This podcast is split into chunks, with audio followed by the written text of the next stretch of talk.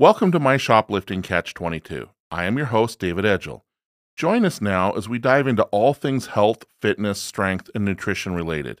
In this episode, women's fitness expert Coach Kylie joins us to discuss fitness journeys, how to plan for success, and how to compare ourselves to ourselves.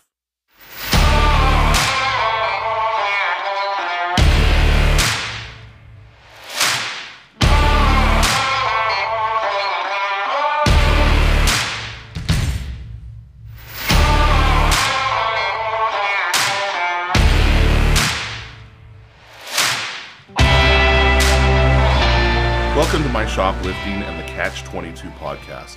My name is David Edgel. I'm your host, and I'm here with Kylie. Hi.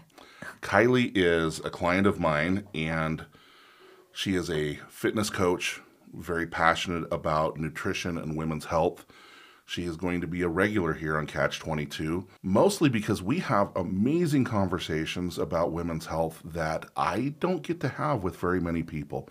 Kylie, today we're going to be talking about journeys Let's do it. something that's very important to myself and my clients. I know I've been on a, a great journey with you. I'd like to start off throwing this one out there. This is a text I got from one of my clients. At the beginning of the week, I try to go through and ask people how they're doing. It gives me an opportunity to see what I need to put importance on for them during this week. And I reached out to a client, said, How was your week going? And they responded, I had a great week with family and friends, but I'm not doing well with my exercises and eating. I'm sabotaging myself. I always do this. I resist sticking to a plan. The more I want to do it, the more I resist. Why do I do that? Plus, I am depressed and can't get out of my funk. Now, I try not to respond right away when somebody is re- really reaching out emotionally because I, I weigh my words very carefully. I don't want to say something flippant or offhand or dismiss their emotions or concerns. I want to to think about it for a little bit to to see what might best help them. And I responded a couple hours later and said, "We are always a work in progress. It is okay to have highs and lows." It is important to not beat yourself up for having the lows, and it is important to really enjoy the highs when they come. Kylie, have you ever had a perfect month of health and fitness? No, never. But you're a coach. I mean, all coaches are perfect, right? No, we're not. I, we're not. What do you do about it when when you're in that funk? How do you address that? For me personally, I I talk to you. I when Wait, I, coaches have coaches? I yes, Why? it helps. I think coaches have coaches because we get in our own way too. So you're saying you're human. Uh, yep, I am. when my client says, Hey, I sabotage myself, I beat myself up, I'm not having a perfect day, that's the voices in my head too. I've had some really heavy lifting business wise over the last several months, and I I wake up thinking, Oh, you're a fraud, you're a failure, you're a whatever. No, that's all in my own head. Mm. Now, sometimes our our brain really can't determine reality from our own imagination in our head. Nobody else sees our failures. It's just ourself that's that's talking that way. Even as a coach, I live those things. We're all human. All of us are going to live the highs and the lows.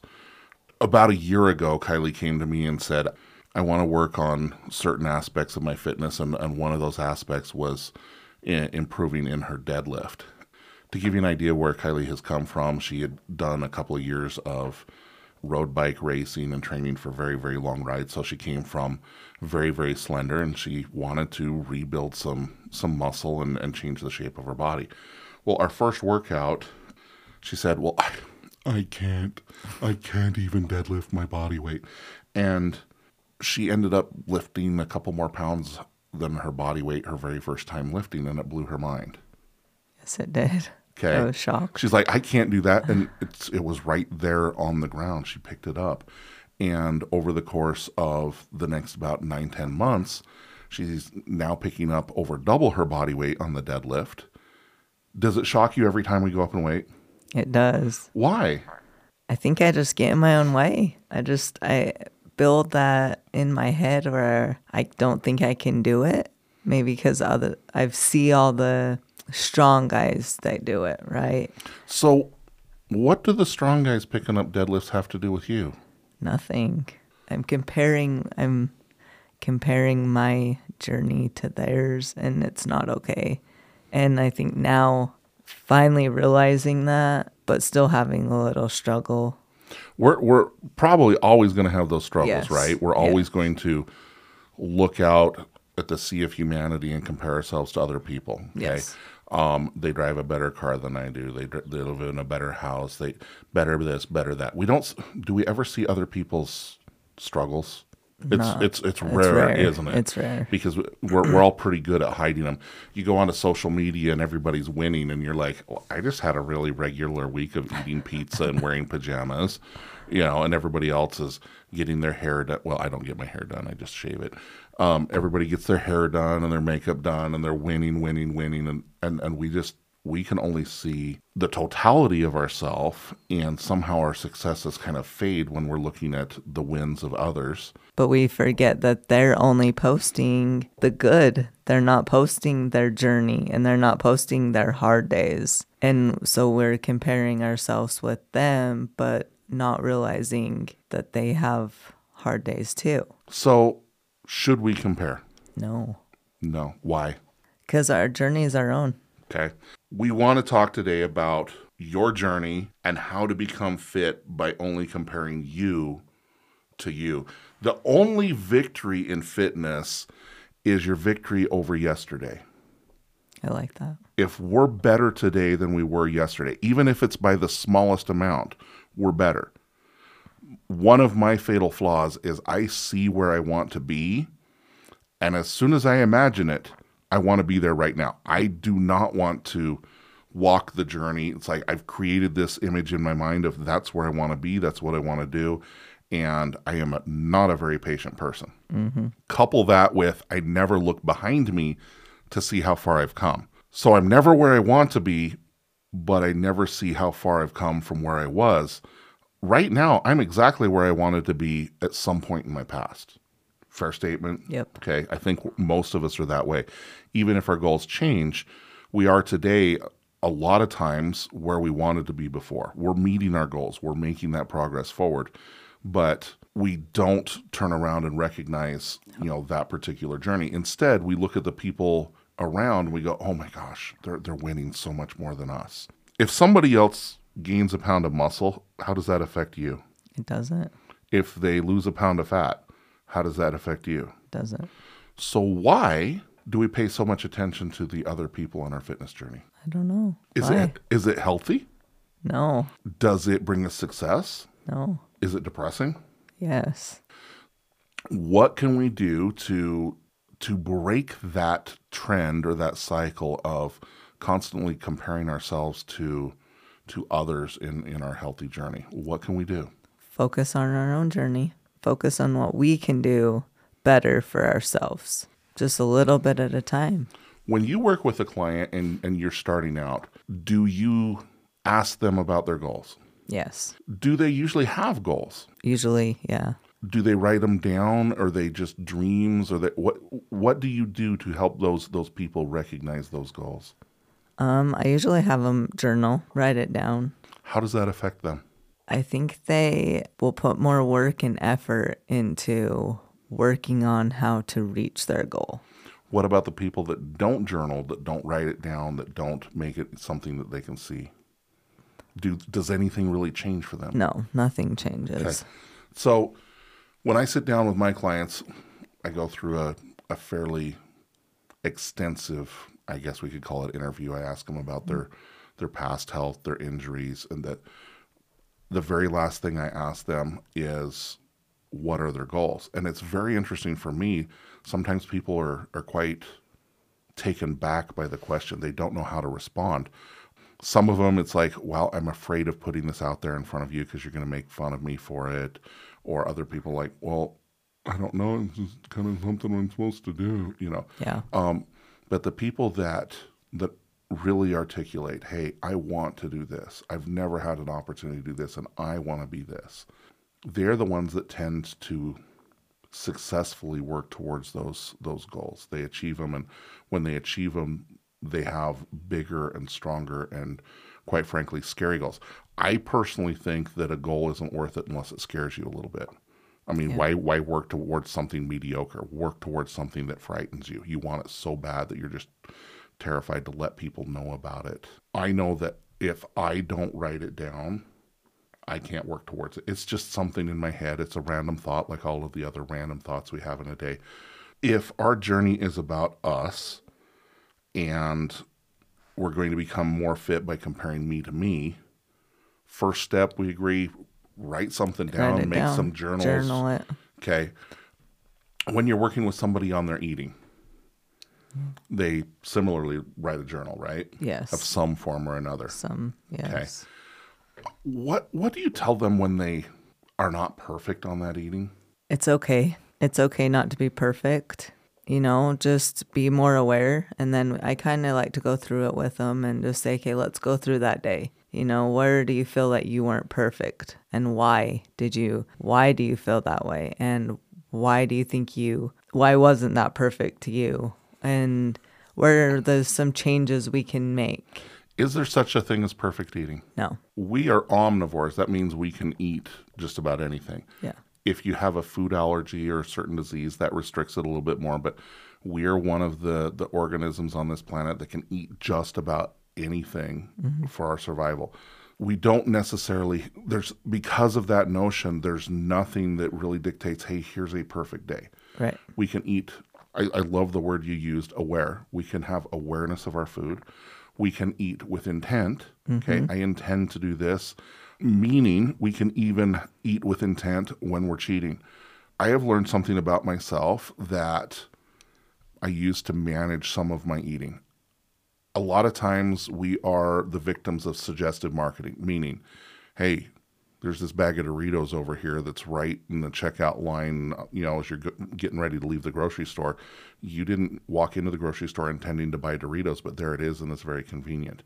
And a lot of people grab them. We have a lot of good food around. It's delicious. Mm-hmm. Most of it not very nutritious, but it's okay to eat for just, hey, I enjoyed eating that. Sometimes when those suggestions pop in my head, I can put them off for weeks or months or whatever. But every now and again, when it just grinds on me, I will make a choice, a conscious intent choice to eat that thing that I've been dwelling on, whether it's a you know Cheetos or some ice cream or you know whatever it is, I I make the choice to do it. And the thing that works for me is I buy the smallest serving size I possibly can get my hands on. I love Haagen Dazs ice cream. Mm-hmm. My wife holds up a, a like five gallon bucket and says, "Hey, we can buy this for the same price that you're you're buying that pint of ice cream." Yes. And I tell her, "Yeah, but then we'd have to eat it because I'm mm-hmm. not throwing away, you know, four and a half gallons of ice cream." And it drives her nuts. But then she understands the way that I manage not diving into the sugar is by controlling the serving size at the point of purchase. Mm-hmm. And then I really, really enjoy that ice cream. And then I don't need to eat ice cream for another nine months. And my wife's the opposite. If it's in the freezer, um, that ice cream will disappear in a matter of a couple of weeks. And so she understands if I'm going to binge, it's going to be on the smallest thing possible. For example, in a bag of Doritos, which Dorito is the most delicious Dorito? The f- per, the first one. Okay. And the second one's almost as good, but by the third one, it's it's almost like you're over it. So Yeah. why do we buy a, a family size bag of Doritos and then eat all the way to the bottom? It makes no sense. So my point is if we eat with intent, if we plan and make those plans fit our long-term goals, the goals that we wrote down, those things that we want to achieve over time, those little those little bumps like, hey, I just had a, a small bag of Cheetos.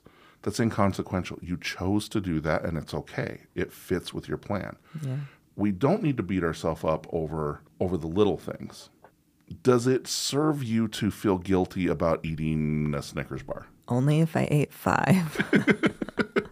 Yeah, if you eat five, you might have an addiction. if I ate one, I think I'd be. I'm okay. I was in the movie theater. This is about ten years ago, and there was a, a thing that came on. If you're happy and you know it, get a snack.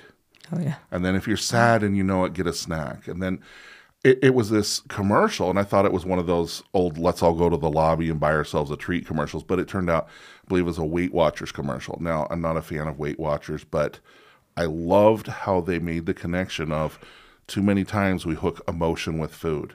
Hey, if you're feeling something, go eat some food, whether you're hungry or need fuel or not. And I loved that they were pointing out that we are developing this bad emotional relationship with food that is that that we feel guilty about, that we beat ourselves up. To your point, if we eat with intent, even if it's an indiscretion, even if it's for sport or socializing or whatever, it's still okay because we don't have to eat perfect. If we if our nutrition is based on awareness and intent, if we're eating healthy 90% of the time or 80% of the time, we're probably going to look a whole lot better than we did yesterday, huh? Yep. Can we apply that same notion to exercise? Yes, 100%. I do every day. Are you getting ready for the Olympics? No, Are you getting ready for any specific sports competition right now? no. So your goals are centered more around general being fit in as Yep. many aspects as you possibly can. Yep. Okay. Long term heart health, mm-hmm. bone density, muscle, endurance, Yep. being able to chase your daughter around, Yep. being able to keep away from your husband, you know, because he's he's pretty fit too and he's quick, so he can chase her down. Do you have to have perfect workouts for that? No. For example, today wasn't perfect, But did you do it? but I did it. And so you made your you made your your goal of doing something Yes, and moving forward. Have you eaten today? I did. Was it perfect? So far. Okay, that's that's No. great. So so you can't But I know that I'll I mean, later in the day I usually I get a little snacky, but I'm okay with it and I'm aware of it. I have intent. Yes, I'm aware. so if if you're eating with your intent, if you're eating and aware of what's going into your mouth, mm-hmm. you're going to be more likely to have it be good, something that fits your goals as, as you're moving forward. If you are moving with intent, I've got an aunt. She's in her mid 90s. She has had diabetes since she's 46 years old. She has managed her diabetes in an amazing way. She's had no loss of use of any of her body, no loss of her mind. She's very, very sharp. She's very, very amazing. Her secret is I move every day. My aunt's this tiny little thing. So she's not this weightlifter or anything like that. She just moves every day. That is with intent. Do we have to care what the other people at the gym think about our, our workouts? No. Do we have to care about the other joggers out on the track or the trail? No. Nobody else matters. We can set those goals within ourselves. If we're having a hard time setting those goals, find a good coach, not just the latest Instagram flavor of the week. Find somebody with whom you connect emotionally, somebody who has the educational and ex, um, real life experience in being a coach that can help you there's some great coaches out there that you're not going to connect with emotionally. There's some great coaches out there who are really good at coaching something that you're not interested in. Those those aren't necessarily for you. Find somebody you ask around a little bit in your area. We do some some pretty extensive online coaching if that's the the flavor that you you want to look for. But find somebody that can walk you through that beginning phase or even a start over phase. You've walked down the trail a little bit and you're like, I'm not comfortable with where I'm at. I think I kind of need a do over because I'm beating myself up. I don't feel like I'm connecting with my goals. I didn't have any goals. I don't know how to do that. Whatever it is, find some help and develop a base and then realize that your journey is about you. When you went and worked out this morning, did it give anybody else better fitness? Nope. So you said it wasn't a perfect workout, but you worked out. It didn't negatively affect anybody else. It didn't positively affect anybody else, but it did affect you. Yes. I went with a tent of what I was going to do and I did it. And I've took me 40 minutes to get out of the house, but Okay. I did it. But I knew that uh, me- mentally it would help just change my perspective on the day. And it wasn't perfect, but going in with a tent of just doing 30 minutes of something. And I wrote it down of exactly what I was going to do. and I did it and I walked out the gym feeling like I accomplished the biggest task of the morning. Perfect. Well, I think we're going to finish with that. Sometimes the hardest thing in, in your fitness is that first 40 minutes of getting out of your house.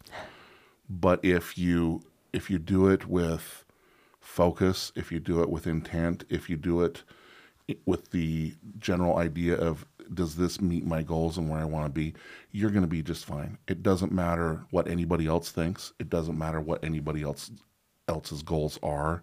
Your journey is about you and if you focus on you, you're going to get there regardless of your highs and your lows.